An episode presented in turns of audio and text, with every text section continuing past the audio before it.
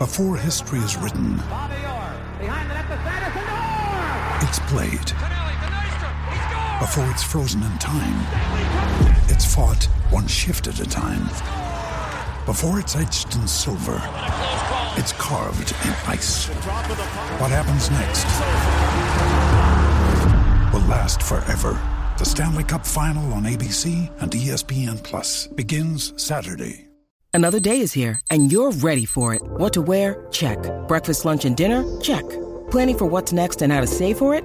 That's where Bank of America can help. For your financial to-dos, Bank of America has experts ready to help get you closer to your goals. Get started at one of our local financial centers or 24-7 in our mobile banking app. Find a location near you at bankofamerica.com slash talk to us. What would you like the power to do? Mobile banking requires downloading the app and is only available for select devices. Message and data rates may apply. Bank of America and a member FDIC. When you need mealtime inspiration, it's worth shopping Kroger, where you'll find over 30,000 mouthwatering choices that excite your inner foodie. And no matter what tasty choice you make, you'll enjoy our everyday low prices, plus extra ways to save, like digital coupons worth over $600 each week. You can also save up to $1 off per gallon at the pump with fuel points. More savings and more inspiring flavors make shopping Kroger worth it every time. Kroger, fresh for everyone. Fuel restrictions apply. Bye.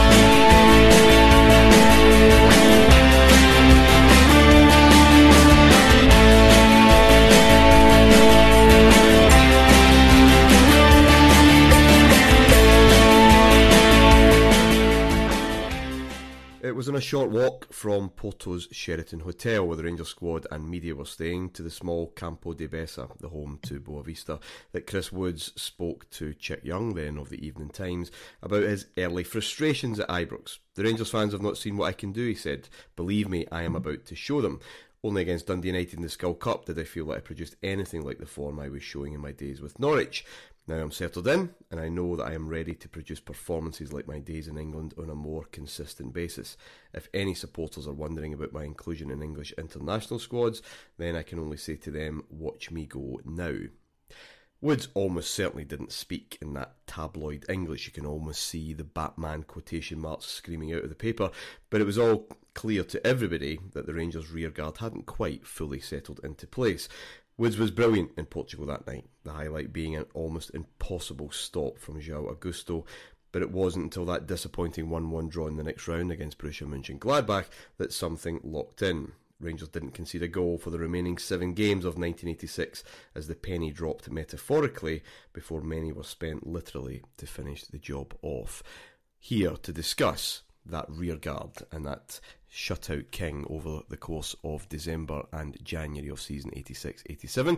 I'm joined by Andy McGowan. Uh, good evening, Andy. Hi, Martyn. Glad to be back on. And Alan Bradley is here to give that uh, bit more cultured and experience perspective. Alan, how are you doing? I've never been called cultured, but I'm I'm doing okay, Martyn. Yeah, uh, yeah. Looking forward to this one, like Andy. Should be a good one. Yeah. Okay, it's, it's December and, and January, guys. Uh, again, we're not going to run over every single game. I, I, I don't really want that the, the show to be like that. I just, I just want to pick some things out and some kind of broader themes. But clearly, uh, this defensive solidity takes shape, and the winter in Scotland is a key run of fixtures. We know that uh, it's it's never really changed, uh, and this would of course would would provide that Rangers' pursuit of Celtic, because Rangers are still quite a wee bit behind in the, the, the championship race at the start of December. Um, the only blip, let's start with a blip domestically anyway, uh, is a nil-nil draw Easter Road on the 6th of December. And I want to ask about Souness again. John and David and I touched on uh, on this last week. Rangers beat St Mirren 2 0 at Ibrox on the Wednesday night. Um, not a great night, scrappy performance, but um, goals from uh, McPherson and David Cooper but an, an important night because Celtic uh, lost at Tynecastle that night as well, meaning that the gap was then closed to, to seven points. Rangers with a game in hand.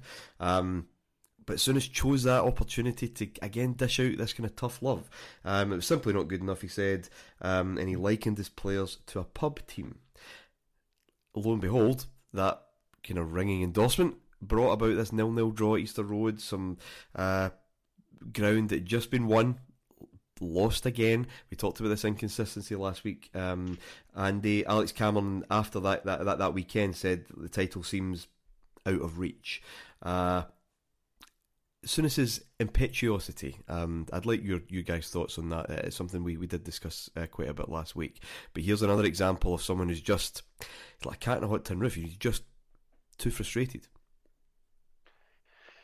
But, but Souness at this point is something totally different, and we're kind of enthralled to everything he says, and we kind of lap up this absolute winning mentality because for the first day he walks in into Rangers, really that's the key word that always comes up: winners, winners, winners. Everybody signs as a winner.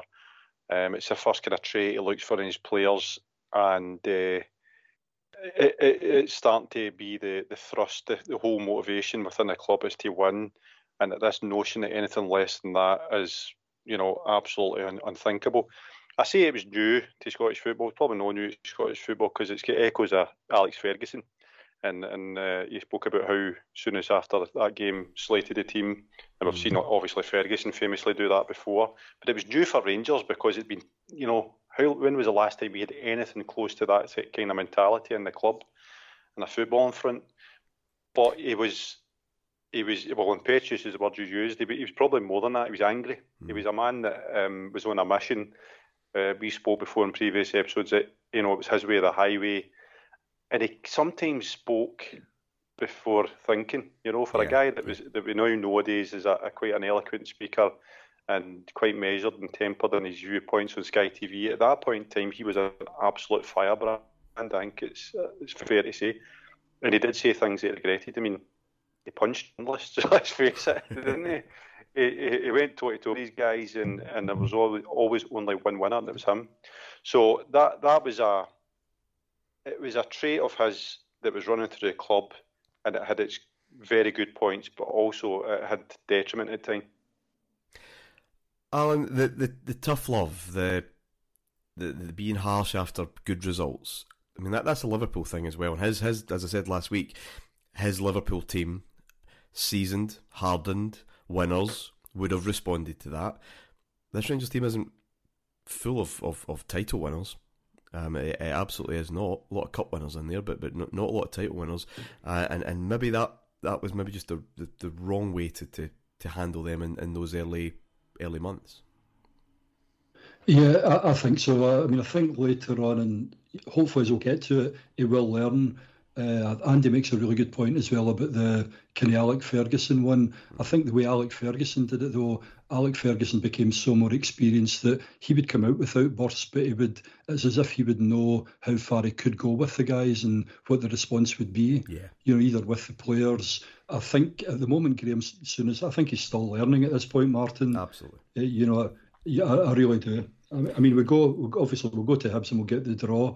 There's actually a couple of wee changes. We end up with like Dougie Bell and mm. Hugh Burns in because of the squad. Mm. And to be honest with you, obviously we agree with everything Souness says. I, I, feel that even at that point in time, as a supporter, it wasn't like a, you know at the moment there's a big backlash if we draw with anyone.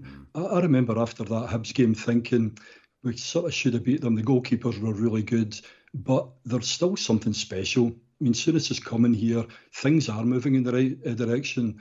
But no, your, your point, Martyn, I definitely think he's learning.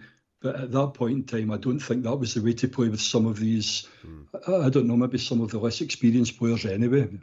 Well, that draw took us back to eight points behind, again with a game in hand. And as I said, uh, some journalists were, were, were writing off this these title ambitions.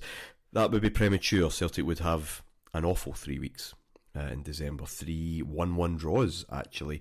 Uh, the final one of those being away to Clydebank, a team that, that we were putting many goals past um, every time we played them.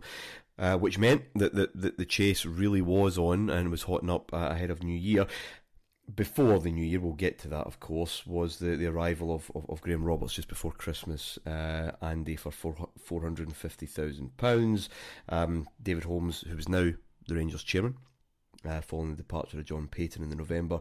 Uh, so it was a well deserved gift, a Christmas present for the fans, for, for their kind of financial, substantial financial outlay um, for the season. hard man. He had that tag uh, from Spurs, uh, but Souness knew exactly what he was getting, he, he felt he needed another warrior um, to deal with uh, Scottish football and to, to harden that mentality that we spoke about. Um, his debut at home to Ibrox at the 2 0 win over Dundee United. Again, as Celtic were drawing, Rangers were winning. Um, Falkirk 4 0, Hamilton away 2 0, and then on the 27th of December, just after Christmas, um, Dundee United come to Ibrox. Um, Robertson shows maybe both sides to his game. Um, he, he's involved, uh, absolutely, um, in creating um, McCoist's uh, uh, opener. Um, but he's also involved in a rather crunching tackle on Paul Sturrock. yep, and before I came on this to record, my dad's upstairs with me and he asked me what the pod was about, and I says, well, it's amongst amongst other things we're going to be talking about Graham Roberts and the singing. Now, Graham Roberts was a hero, my dad, because he was he was the, the you know the hard man. He just my dad loved him, and I said to him, do you remember he's Dundee United? Uh, his debut against Dundee United, and he, the first thing he said was, "I Sturrock." Mm. so it, it, just shows you that the impact. No, we know Scottish football fans love the rough and tumble and the light players with endeavour, and uh, sometimes to the detriment of our, our, technical side, we like players that can tackle. Now, uh, Roberts was at that point in time, it was as if he was born to play for Rangers because we all knew him for England. You know, played in a really good Tottenham side, won the FA Cups, won the UEFA Cup He'd kind of touched the England side a couple of times. Uh, and when we signed him, he, everybody kind of knew him as a hard man. And we were making a, a, a team of, I wouldn't say a team of hard men, but Souness, the team was in Souness's image. Mm. And this was a guy that was in Souness's image because, you know, you could practically see that Souness had played against him down south and was there a mutual respect or whatever, I don't know. But he, he, he instantly came into the team. He's built like a, he's not a big tall centre half as such. He's he's probably about six foot, but he's extremely stocky, thick thighed, and uh, his introduction that game, as you say, the tackle with Sturrock, uh, which which was you know made an impression, but it was the goal, which I'm sure you're going to talk about, which was, I think it's on YouTube, but basically it bulldozes his way through mm-hmm. Dundee United. There's no there's no kind of grace or guile about it. He bulldozes through to the, the penalty box, and at that moment, the Rangers fans really, really took him to heart. That was my memory. I, I want to um, expand on that, Alan, because it happens in football. Clubs just they, they sign someone, and maybe as the debut, something happens quickly that there's just this affinity, and it it never really disappears. And it, it seems that way with, with, with Roberts. The, the, the crowd fell in love with him that day. Yeah, I mean, we had known about him, as Andy said. I remember watching the UEFA Cup final. I think they won in penalties in the end, but uh, obviously had played in FA Cup winning, you know, teams as well. And it was like it was just a tough tackling, no nonsense kind of British.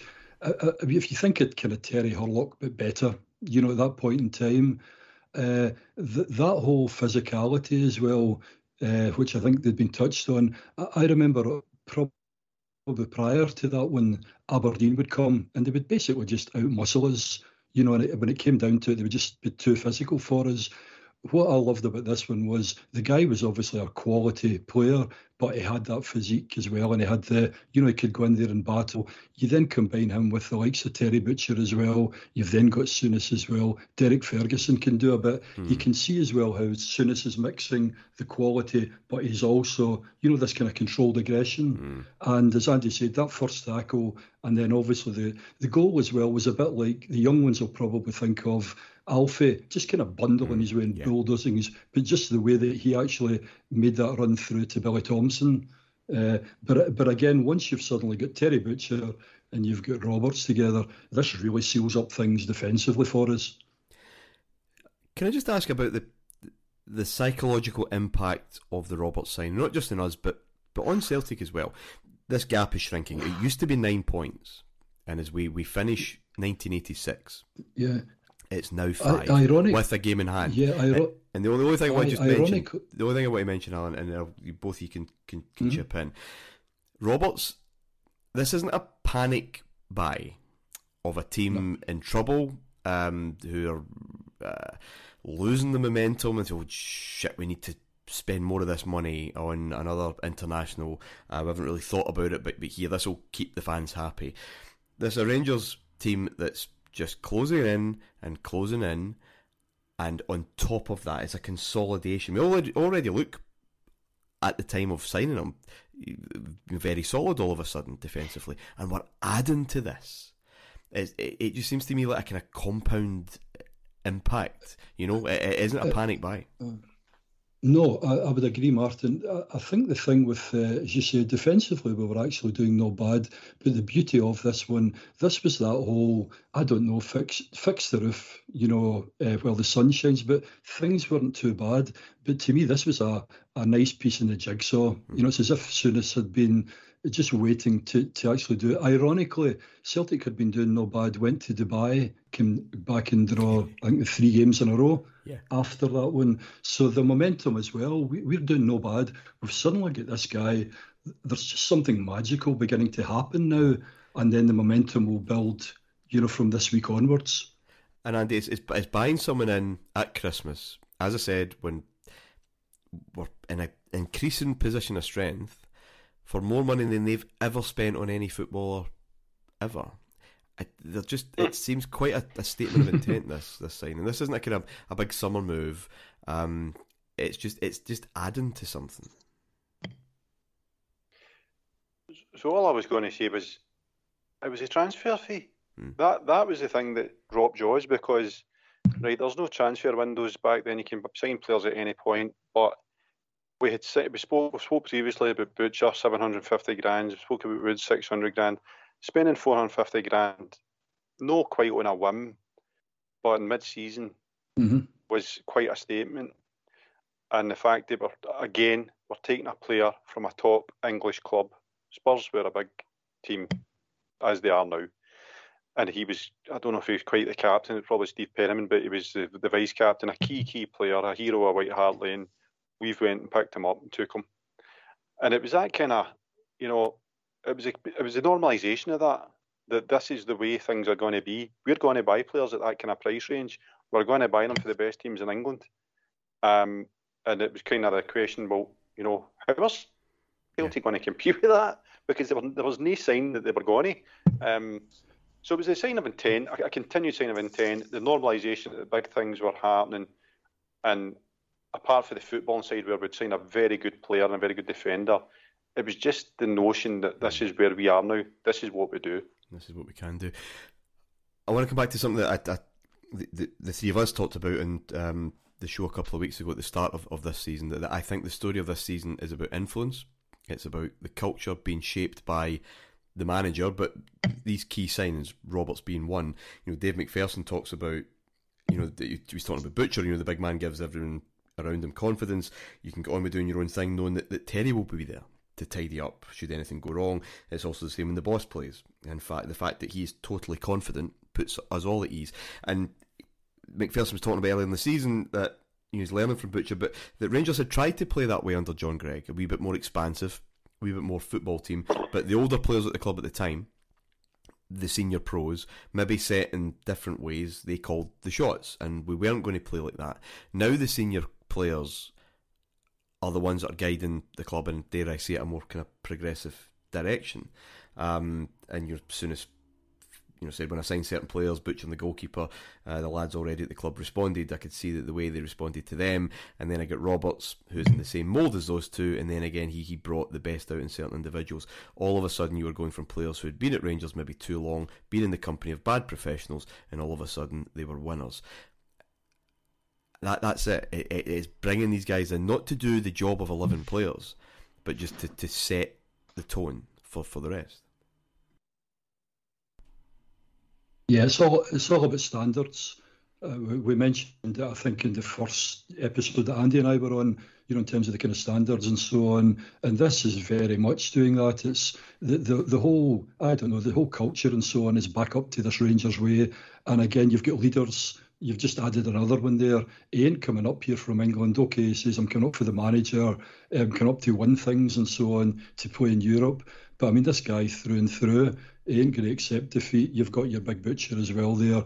And this is spreading on to others. I think the good thing as well with some of the young ones too, with your Derek Fergusons, your McCoists and so on, obviously they've got the club at heart as well. So you've got these guys that are obviously learning from them, and you've got a really nice mix, I think, between the two of them.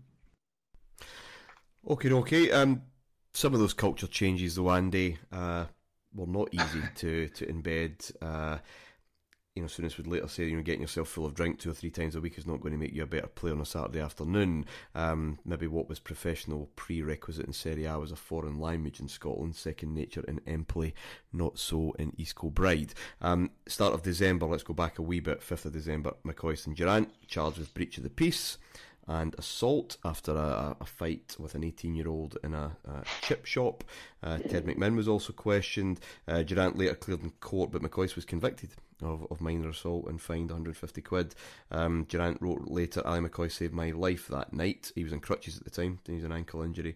Um, but again, similar incident happened uh, in Airdrie, the you know would happen in Airdrie the following season, uh, leading Durrant to, to, suggest he might be best leaving the, the, the, city. This kind of constant target on the back um, for all those changes to diet, Andy, and sleeping habits and flip flops and whatever else. The, the, Glasgow culture and its microscopic focus are always likely to provide a, a wee bit of resistance. I think this was the kebab shop incident, wasn't it? It was indeed, yeah. so um, my recollection is that Durrant McCoist were, were lucky, lucky boys because mm. we're talking and the, the culture and the winning. All you know, winning is everything. The the renewed discipline that he brought in, the fact that everything is, you know, this is what I learned in Italy, and you need to adapt it. Now, going to a kebab shop, getting drunk, and then having a wee scrap wasn't a part of that, as you say, Martyn. It was a total antithesis of it, and you know, lesser players would have been out in their arse, I've got to say. I think because Durrant was special, Souness knew he was special, there was probably a wee bit of, you know, no throwing the baby out with the bathwater there. McCoist less so, because McCoist did we know, and, and Souness was a, wasn't, wasn't quite as harmonious as it, it could have been. Um, stage of the season probably played a big part, and uh, my recollection was they were very, very lucky because McMinn, to a lesser extent, I mean, he he fell foul of, of Souness. Am I right in saying that? His, his off yeah. discipline was part yeah. of the reason? He, he ended up going to Seville, didn't he, with Big Jock? Did, yeah. You know, in the end for 100, 250, whatever, yeah, yeah. And there we but have, no, there we have misbehaviour, but Souness will cut who he thinks is expendable. Mm-hmm. And you're, you're absolutely that, right. Durrant yeah, McCoist were, were, were probably going nowhere. They were fine. Yeah, I think Aye, I think they were fined a significant amount, which obviously we'll find later on the season yeah. how that goes. But but I think the biggie as well, Martyn, is in one way I learned too. And if you think later on with the likes of Gascoigne and things like that, so th- there was a you can think of the hot-headed it'd be a case of that's it, you're out. You know, but again, I think he realises the value at that point in time. But I think it. the point I'm trying to make is, but he did keep pushing that. Look, this is unacceptable, yeah. and you know these guys have got to, you know, improve themselves. Yeah. None of this was ideal preparation, I guess, for the, the trip to Germany. Second leg of that UEFA Cup match, 1 1 at Ibrox, as we discussed last week. The away goal lost, uh, so we'll need one. Um, Souness kind of rushed himself back from that uh, Achilles operation, give them some kind of uh, experience. Alan, from what I can make out, a very impressive performance by Rangers. Uh, quality in the oh, final oh, third was, was, was missing, um, nil nil. Um, and that, that moment of uh, carelessness at Ibrox making all the difference. Uh, one journalist said uh, it would, of course, be the game's unlikeliest transfer deal. But if the Ibrox club had Mo Johnston, they might still be in the competition. Um, or maybe a different referee. Rangers down to nine men. Um, Stuart Munro uh, saw red for retaliation. Uh, retaliation. He was kicked uh, by Winkold uh, whilst he was mm-hmm. lying on the floor. Cooper was sent off for asking the Belgian referee if he was allowed to send any Germans off. Um, although I believe that the language he used was, was not something you would expect on a kind of diplomatic mission. Um, and the Rangers players were gutted. You know, Butcher was in tears um, after this, uh, and another season where, where Rangers were out uh, before Europe, uh, out of Europe before Christmas. Your recollections of that that night? absolutely outclassed them uh, from the outset. They targeted Cooper obviously, and that's the thing. Cooper was now playing freely again, like he had when he first. I mean, some of the Cooper's football at that point in time, but I think they probably, I think they'd done him something like three times within five minutes. Some of the challenges were terrible, and they were just continually, you know, having a go at various. Uh, I think McCoist, McCoist actually hit the bar early on as well. Yeah. Rangers had six or seven good chances. Mm. They had a number of them as well, Martyn. Those ones that just went across the face of the goal and just couldn't get in the end of. The obviously, I think Borussia probably had maybe two, a couple of chances. That's it. But Rangers totally played them off the park. But the challenges that they were putting in were absolutely horrendous. And then what was happening as well is uh, the Rangers player would get booked obviously the Borussia guy wouldn't, hence the frustration that it went on. Yeah, the Stuart McCall, when he actually, uh, sorry, Stuart Munro was down on the ground, mm. uh, and he, the guy's actually fouling him, yeah, uh, and he he ended up getting that one. But in terms of the football as well, that's what gave me a wee bit of a really disappointed not going through. But Rangers played really, really well, and as you say, it was only that silly mistake in the first leg really that's that's caused us the you know to go out there. And there's there's a bit of the Tartan Army sob story about this. You know, we were we were great honest um, on our way home. Um, as we will see over the course of this year, the, the Rangers European story isn't overly uh, uh, impressive. Mm. Um, uh, I do wonder though if this is Andy, if this is one of the the, the, the real underrated near misses. Um, Mönchengladbach would beat uh, Vitória de Guimarães in the the quarterfinals. They're better than Boavista, but I, I wouldn't have thought that would have been an impossible task should we have met them as well um, uh, later in that, that season, which would have set us up if the draw worked out the same way with a, a two legged semi final against Dundee United for, for a place in the UEFA Cup final. Jeez. This is one that just doesn't get, get talked about when we, we do ruminate over those what what could have beens. Um, do you think this is a bit underrated? I think it's a case that it represented progress, Martyn. I think because I think the year before we went out with an absolute one party, a kind of average Spanish team, Osasuna, wasn't it? And yeah. uh, here here we were, we'd, we'd obviously beat Tampere, the, the Finnish team, which was expected. We beat Boavista, which was a result. And then we'd kind of went toe to toe with Borussia Mönchengladbach. And Jim Glanbach, and I think the feeling was that we had been, I'm trying to think of a phrase, but we'd been cheated. I, and and I, mm. I, I don't know. Something tells me that Belgian ref later get done with corruption. I might be uh, wrong. Uh, Semi final, I think, or a, a, later. He did actually. Is it twenty five thousand quid or whatever? Apparently. Right. Yeah, yeah. There was some creative stuff at that point, Andy. That's right. Allegedly. Yeah. So, so the the one that resonates with me as a similarity is the the Bayern Munich Champions League with Advocaat, where we go toe to toe, we mm. come away with the game thinking we deserve to get through there because we've we've went toe to toe with a really good team and not came away with the result. So, as gotten as it is, you have some heart in that, you know, on another night you go mm-hmm. through. Yeah. And given that there was no group stages or anything at that time, and as we seen with Dundee United that season, they went all the way to the final. And is it one to get away? Probably. But, you know, well, ultimately we're only good enough to get past. Borussia, despite the referee. Um, and it was about a sure grapes, you know, and, and that, that wasn't really what Souness's thing was about. He didn't come away saying, ah, well, you know, we were cheated. I, I think he was of the type that just, you know, you either get through, you don't, and you make your own luck kind of style. Yeah. So um, I, I, don't remember it ever. Uh, what I remember for that year was that the league was the thing, and well, going out the there was the uh, disaster. That's the thing, and Souness absolutely doesn't. Um, he doesn't fine. The, the Rangers players were, were, the club was fined five grand. Um, and the players. I mean, Munro was banned for four European games. It was incredible. Ridiculous. Um, yeah. It really was. But as Souness didn't um, apply any extra ones, he didn't make any excuses. Uh, uh, I, yeah. Uh, what I would say, even if we if we had done that, because you know, there's let's be honest, counterfactual history is a, a nice bit of fun. Um, it may have uh, exhausted as, as a wee bit or, or drained the resources for the league campaign, um, which was hotting up as 86 turned into 1987 and Rangers faced Celtic on New Year's Day. Souness with the shot! There was a deflection. That's it in. It's there. Fleck has scored for Rangers. Well, you know, the man I think Rangers should give credit to for that, of course, is the captain, Terry Butcher, with that near post back header. It always looked as if it might be put in, and Fleck made absolutely sure. Really are playing some superb football, engineered mainly by the man spraying out that pass at the moment, Souness. Now Cooper. Ooh, it's there. Number two, Ali McCoist. Difficult enough on a day like today, but he should have got it, and there was McCoist to make it number two. Okay, 2 0.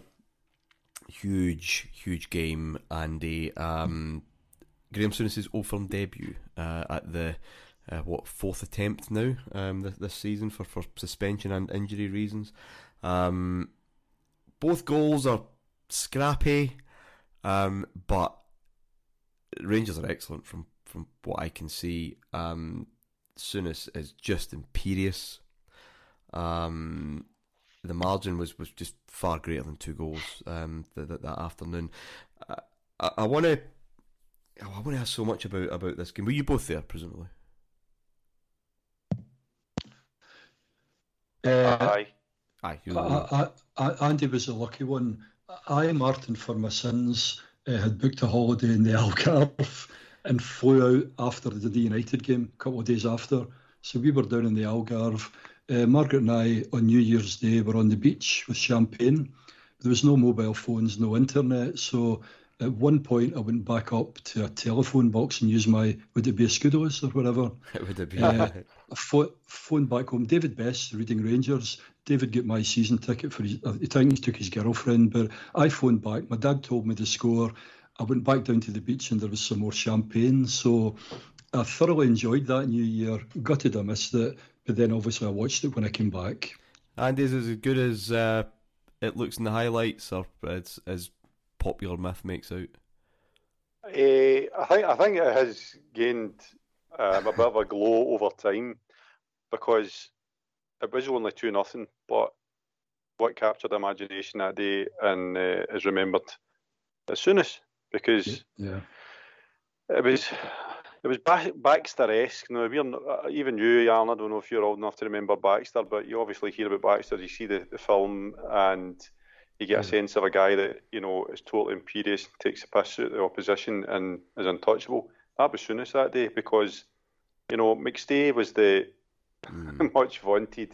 even then, and McStay was a good player. Good right? player. I was a good player, but he was he was the maestro they called him, and he was taunt, vaunted as a, as the next big thing in British football. And you know there wasn't a single Celtic player that love the Rangers, uh, love as soon as that day. No, no. And if you go into YouTube, and I'd implore you to do so and watch the game, you'll see exactly what I mean. Where where basically Souness stops time at one point.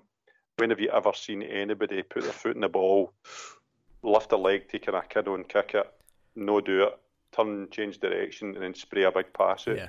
It, it was something that wasn't quite seen in a normal rough and tumble Celtic Rangers game that at that time. And um, I mean, we scored two goals. One, uh, I can't remember the same. I can only remember Bonner dropping the ball quite com- comedically um, for a corner, but we were well worthy of the two nothing. Should have been Yeah, more probably. We, we flagged it the other one, that's right, yeah. Play, yeah. And um, this was where it was about momentum, Martyn. This is where what we thought was happening was kind of proved to be true. We were going to we were going to change gear. We were going to shift gear and and leave these folk in our wake. And uh, it was a very good day. Well, the immediate reaction, interesting you mentioned Baxter, Archie Macpherson used to do a piece to camera on Sports Scene after the, the, the, the game, whatever game he was at. Mhm, yeah. Um, Yep. And he, he likens to be. I've, I've never seen a Rangers player dominate an Old Firm game in, in 20 odd years, um, with an obvious reference to, to, to Baxter. Uh, the, the press are funny. They, they, they do point out that uh, you know, the, the, the margin was huge, but profit margins might have been the biggest factor. Uh, Money Talks was one of the headlines. Uh, it's checkmate for Rangers aces, another. A wee bit contradictory to the summer when they said that you know you can't buy success, you you won't be able to do that. So you know, make your mind up, boys. the importance of it. I'm fascinated by this this notion of, of pivotal turning points in a season. Um, there are others, and there's quite a bit of debate about this, and we probably start the the next episode with, with an equally, if not more important, um, uh, match. Mm-hmm. But but Smith and Souness when they, they did a, a, BBC Scotland retrospective in 2007 said, you know, that as much as anything else gave us an enormous boost, and then it led us to believe that we could go on and win the championship. That, that was Smith, and Souness said we knew that once we go onto their coattails, they wouldn't be able to handle the pressure. We just went from strength to strength. So it, it it was five with a game in hand. It's now three with a game in hand. Uh, Andy Rangers are, are, are, are absolutely breathing down their necks. This feels like a reality my I do have a, a clear memory of, of my dad coming home that night with the snow on his scarf because it was a it was a kind of snowy wet day, wasn't it? Um, mm. Beaming, absolutely beaming, and he said we're going to win the league. We weren't even top, but it was just this this this mm-hmm. feeling of of of direction. Um,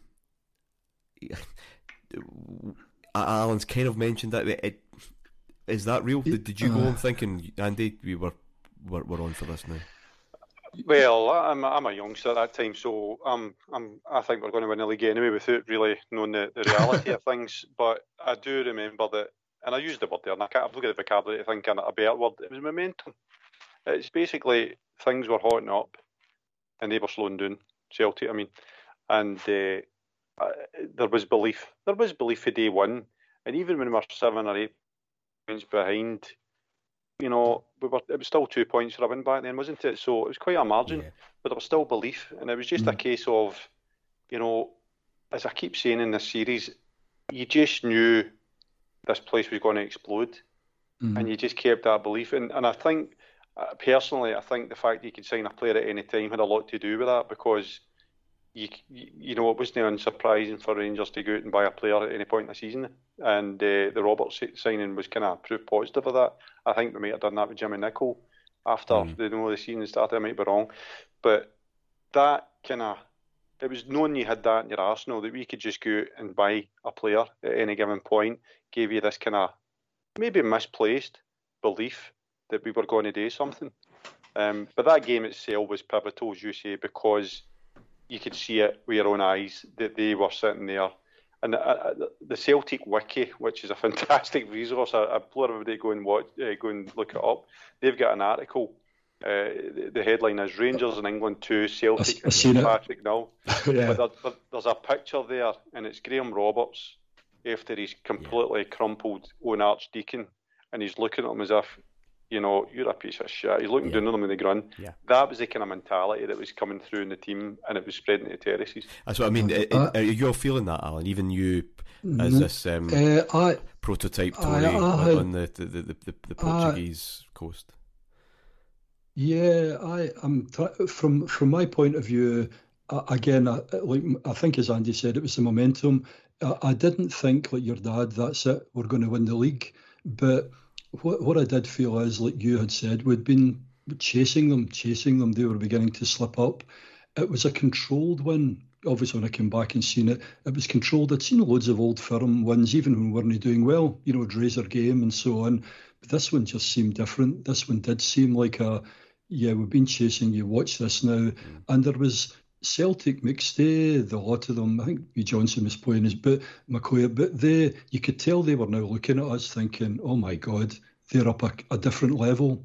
So really controlled from our point of view, and it was just a case of uh, kind of keeping things going. Fixtures were throwing a bit of havoc in January. It was an absolute freeze in January 1987. Rangers unaffected though. Uh, that form just kept a pace. Uh, Graham Roberts scored the only goal against Motherwell at Fir Park, an absolute wonder strike from 35 yards. Um, and poor Clydebank again, um, 5 um, 0 at Ibrox, another Robert Fleck hat trick. Uh, and on the same day, Celtic lose 3 2 at Dundee United. They are. We're now in touching distance, uh, gentlemen, and a win over Hamilton Accies at Ibrox uh, mid January um, could put Rangers ahead and top of the table for the first time at that stage of the of the season since 1978. Alan, um, two 0 win. Uh, Yeah. okay, a few things I want to ask about this game.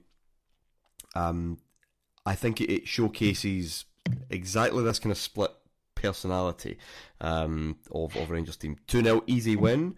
Uh, opener from Durrant is gorgeous, absolutely superb. Mm-hmm. Uh, just a, a, really good football and um, p- performance. McCoist, of course, would score the second. But with all that in the bag, um, we're going to go top of the league as the game we're on. Unnecessary and ridiculous ill discipline. Graham Roberts sent off for a second yellow with just 15 minutes to go, and then uh, Durrant um, sent off for an outrageous tackle on Albert Craig. Um, second time that season, Rangers got two players sent off in a game. It could have happened more often. And this the success that, that must feel for you guys. I'm too young to really appreciate it. To be there right in front of you, but it's it's always balanced on this razor's edge. Will this team mess it up? Yeah, and obviously at that point there was a real buzz because, as you say, this was like this was going to be our chance. Uh, it was a really bad tempered match from the outset. Uh, I think they they obviously I, I, don't know what happened. I think there's a couple of kind of challenges and so on that they weren't uh, you know kind of too happy about. Obviously, uh, but no. Uh, then what happened was I remember I think Gerry McCabe came on as a sub. Uh, one of their guys, Bar, I think, get stretchered off. Big Butcher had done it kind of 50-50 on him, you know, at the time. Uh, so he came on, and as you see, everything was going okay. The Graham Roberts one, the second booking was an absolute joker, the sending off. I think it was in our box, and he just kind of touched shoulders with the guy. The boy went down, and obviously Graham Roberts went off. I think what I spotted, we were over in the Govan front at the time because we used to move about with the Rover season ticket. And I saw, I think it was Gerry McCabe and one of the other ones. I don't know if it was Sprott or Pelosi or whatever, both as if we've got him, we've done him. They were laughing. You could see it.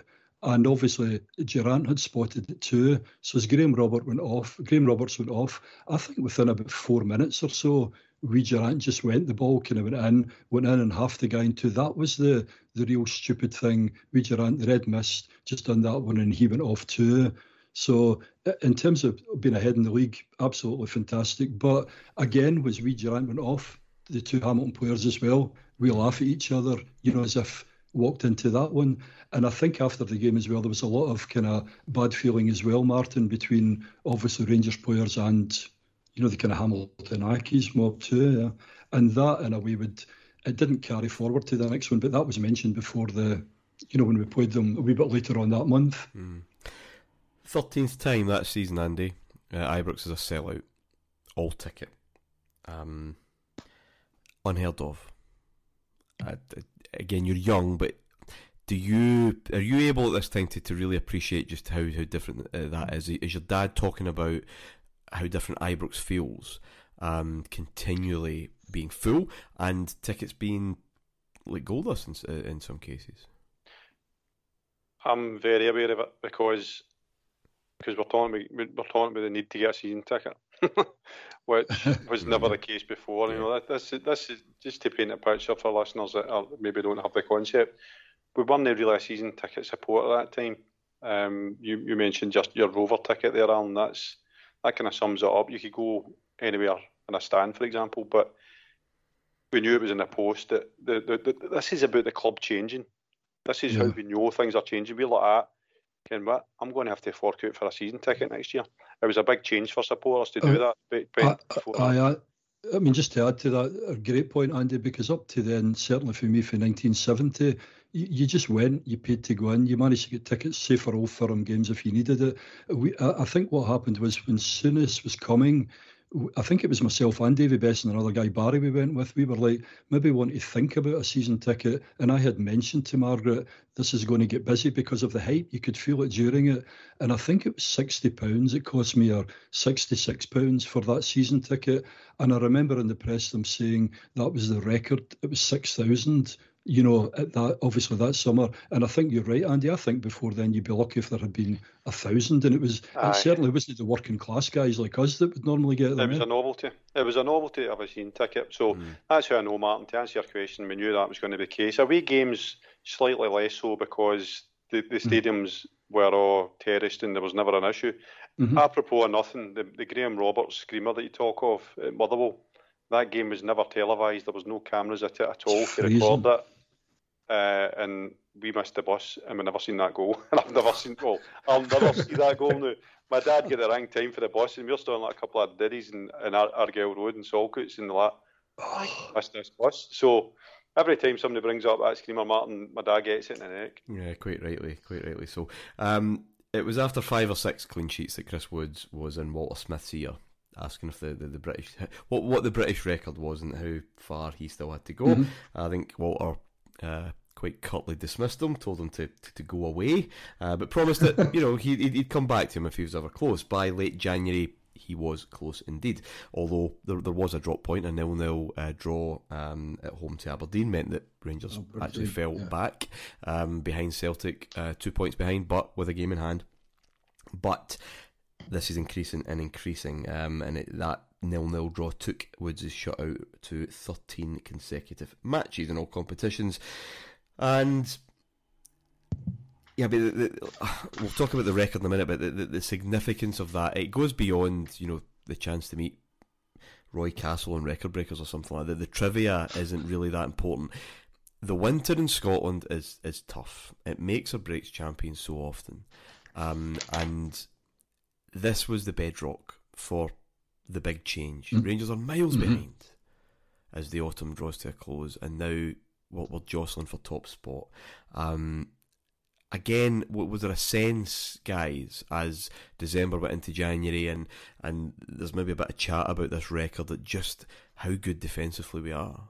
Was was anyone talking about that? Alan first. Oh, yeah, definitely. Yeah, I mean, uh, uh, obviously, I wasn't like your dad at the start of January. By the time we come to this and the way we've been going, and as you said, defensively, it was just like you've got probably, I would have said, the best goalkeeper in Britain at that point in time as well. And just this defence, you were getting, it was a wee bit like that freak season we had last year, uh, Martyn, where you would have games where teams wouldn't have a shot at us, or maybe one or two. And because we had this really good keeper as well, things things were so comfortable for us. So, yeah, it was definitely a case of when's the record going to come? What is it? Uh, uh, and obviously things moved on to the the Hamilton Accies uh, Scottish Cup game. Yeah. Andy, was this was this providing that, that sense of uh, momentum that you're uh-huh. talking about? It's just that we're just never going to concede. Well, the way I would put it is that it was a novelty for many Rangers fans, certainly my age. But you know, if you're if you're 20 year old, you've you've not seen Rangers really compete for a, a, a league for 10 years, nine years, mm-hmm. and um, along with that, you've not seen them played 11 games without losing a goal. So it was just this new mantra, and it, and it, it kind of speaks into the, the thing I'm saying about Souness winning, winning, winning. That was new. Was, that mentality was something that never really been drilled in. And he also had this build from the back, kind of cliche that he, he bought Butch, he bought Woods. Everything started for the back, and you know we were seeing it, and and it ties in with what we're saying about the Celtic game, momentum. Mm-hmm. By Christ, you, you, you can't know when a league if you're not losing a goal. so it was stuff like that that was just building belief and everything was fresh and new. And at some, time, at some points, despite the fact you want to run away with the league, you kind of pinch yourselves to say, right, this is this is something special that's happening here. And remember the, the, the chat about because Woods already had a record. He was the British record. Um, oh, sorry, he was the world's most expensive goalkeeper. And this is mm-hmm. ridiculous what, what Rangers doing. But as soon as very clearly was it from the outset you, you need to, to invest in the back and this is now paying off 31st of January then guys at Ibrox Hamilton are back on Scottish Cup duty and it could be broken um, that day, and it was the 44th minute. Uh, the crowd roared their appreciation of Woods, who I think at that point had so little to do that he could well be classed as a spectator as well, uh, and he became the, the, the record holder um, for uh, clean sheets and a kind of nice full stop, as I said, in any debate about the, the merits of that investment. Rangers are the best keeper in Britain, and it was nil nil at the time. But even if McCoist or Fleck or Cooper whomever turned up and, and scored the winner um, to send Rangers into the next round, it would still be Chris Woods that would get the headlines the next morning. Only they didn't, and he wouldn't. 1,196 minutes Woods lasted uh, without being beaten. But with 20 minutes of that cup tie remaining, Rangers, despite all the possession and all the attempts on Davy McKellar's goal, um, still searching for a breakthrough. Um, Hamilton Accies launched a long free kick into the Rangers half, which somehow got lost under the feet of Dave McPherson and pre- uh, presented Adrian Sprott with his chance to produce uh, that moment of glory and shame in equal measure. The only goal of the game, and Rangers were sensationally knocked out of the cup. Um, humiliation was the Evening Times back page, uh, printed onto T-shirts by the Willie Maley Celtic Supporters Club. Um, the comparisons, Andy, with Berwick were immediate, uh, quite obvious. Um, Twenty years of course, um, passing since since that time. It's a wee bit unfair. I mean, Hamilton are in the Premier Division. Um, Berwick were, were, were uh, a, league below. Uh, after all this, all this progress that we're talking about, um, how much of a of a shock was this afternoon? This was big. This was really big, and it's important. You mentioned it there, the context. That somebody looking at this historically and say, "Well, hold on, Hamilton are in the same league as you." So how can it be that much a shock? Still part time. And on, aye, but on, mm-hmm. so on paper it looks like you know something that could happen. It's like a modern day equivalent of us getting knocked out by you know Ross County or something like that. But this was massive. This was absolutely massive because we've spoke about in the series about how Rangers had become box office. It totally transformed every aspect of Scottish football, including the media and the headlines, and there was just a thirst for anything to do with Rangers Souness we were box office. And for us to get knocked out at home against Hamilton Accies in the midst of the, the you know the, the Woods record as we were talking about there was seismic, absolutely seismic. And I'm not going to say it was a JFK moment, but I can remember vividly where I was because I wasn't at the game because it was. I, I, never went, and my dad went, but I never went because it was kind of viewed as a, you know, we'll, we'll, be Hamilton Accies and we'll put, aye, yeah. formality. And and I was in Harris of Saltcoats, which was a, a TV shop, TV and electric shop, and I was in there with my mum and my gran, and then, and the results were coming through on the telly, and I'm so what am I? I'm 11 and I'm standing there, and the guy, the salesman in the shop, who I know very, I, I now know very well, was a guy called Jack Blades, who eventually became my club. He, he's looking at me as a grown man, and this wee boy looking at the screen, and, we're kind of looking at each other as if, what the fuck is this? You know, because it's coming through Hamilton one Rangers nothing, and it was that kind of moment where like we can't believe this, and and I'm lying to my mum, mum, we've just been beaten. She doesn't get get the gravity of it. But it was massive, Martyn. It really was a big, big thing. And uh, I wouldn't say it knocked us in terms of belief, but it, it was certainly a bolt for the blue. And, uh, you know, that's why it's remembered. This. That's why Adrian Sprott is a name is remembered. And they probably always will be remembered because it was a major, major upset. And that can't be understated.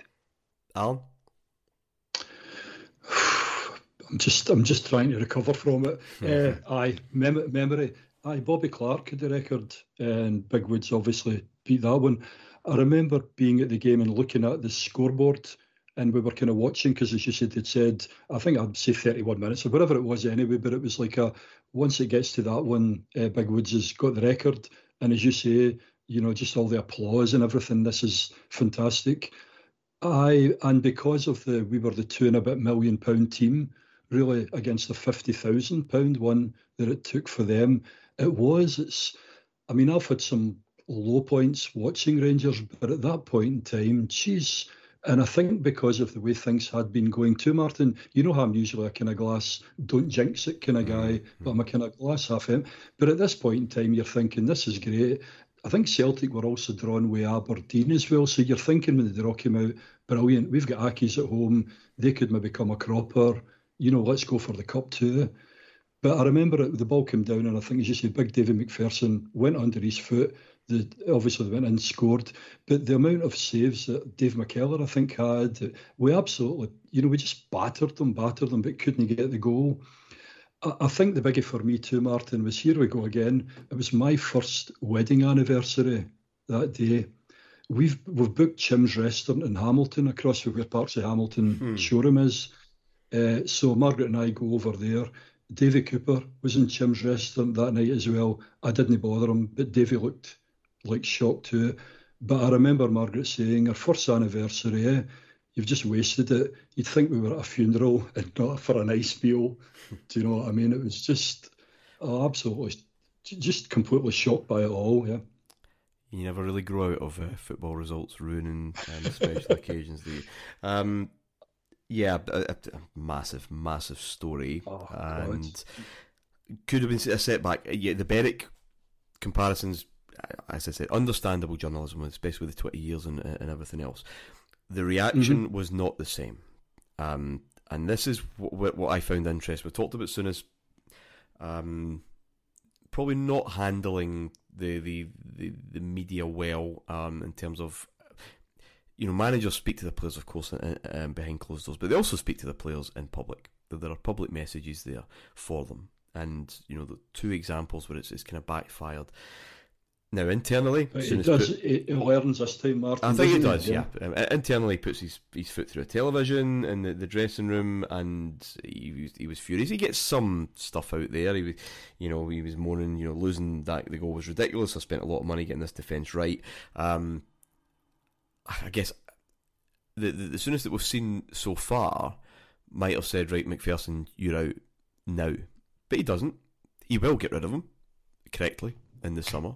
Um, but he'll he'll keep him and to good effect as as the, the, season would, would, would wear on as we'll see. Um, and Fleck he supports immediately. They'll be playing next week. Of course, the big Berwick comparison um, with the, the, the, two forwards being being axed, uh, axed immediately. Um, and Souness knew as, as much as, as, as Liverpool his, his Liverpool career was, was glittering, never won the FA Cup, and he suffered some shocks with, with Liverpool. He understands how British Cup competitions can work. There's no panic. Um, and his public messaging, Smith's public messaging, appears to be evidence of them realizing that what they see outside does have an impact inside, and they, you know, they would you know have to get it right this time. Um, and Andy, this has been, it's been a roller coaster season already, starting with Easter Road in, in August and the, the, the ups and downs since then. Um, he plays this well though. See, see, many ways, Martyn, he was more pragmatic than the support in the media, mm. and uh, it was probably the opposite of what you would have put your money on if you'd uh, kind of run this scenario as a, a potential thing that would happen. How would Souness react to it?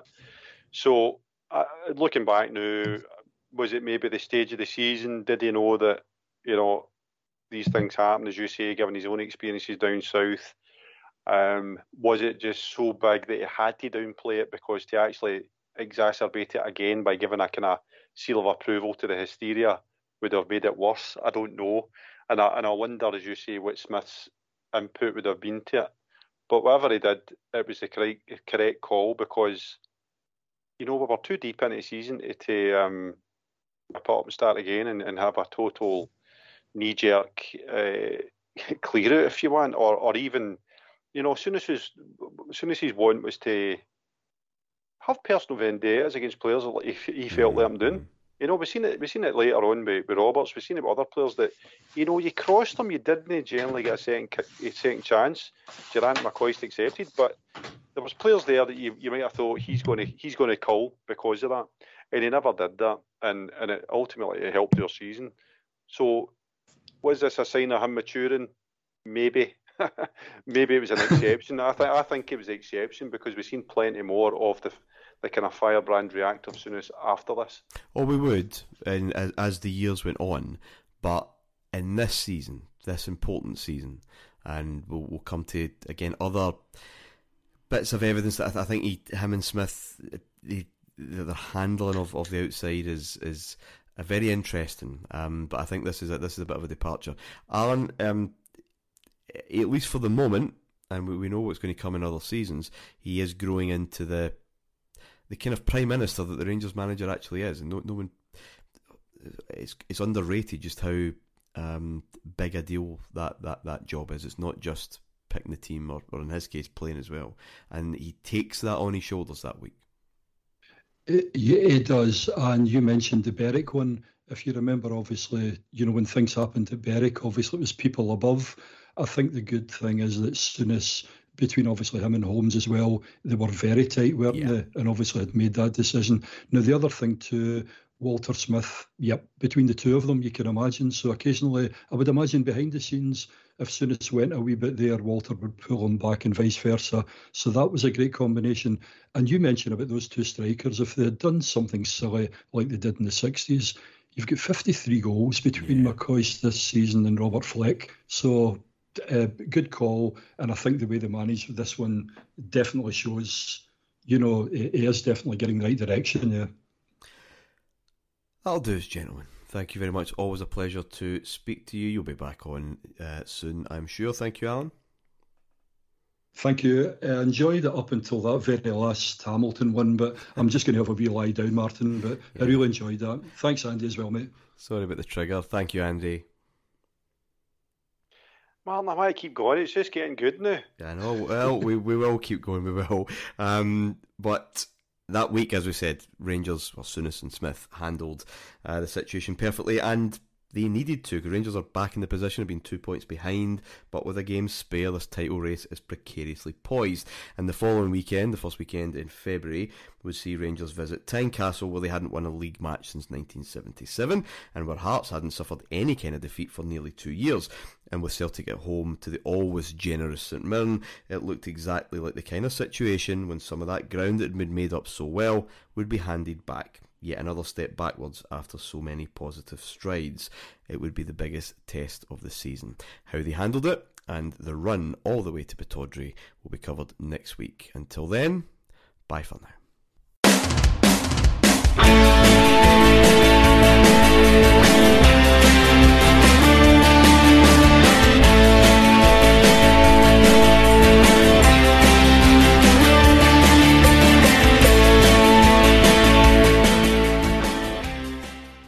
That was a Heart and Hand production.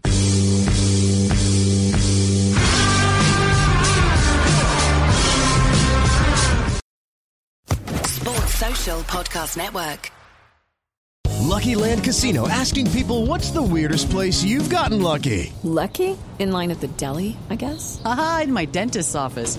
More than once, actually. Do I have to say? Yes, you do. In the car before my kids' PTA meeting. Really? Yes. Excuse me, what's the weirdest place you've gotten lucky? I never win and tell. Well, there you have it. You can get lucky anywhere playing at LuckyLandSlots.com. Play for free right now. Are you feeling lucky? No purchase necessary. Void where prohibited by law. 18 plus. Terms and conditions apply. See website for details.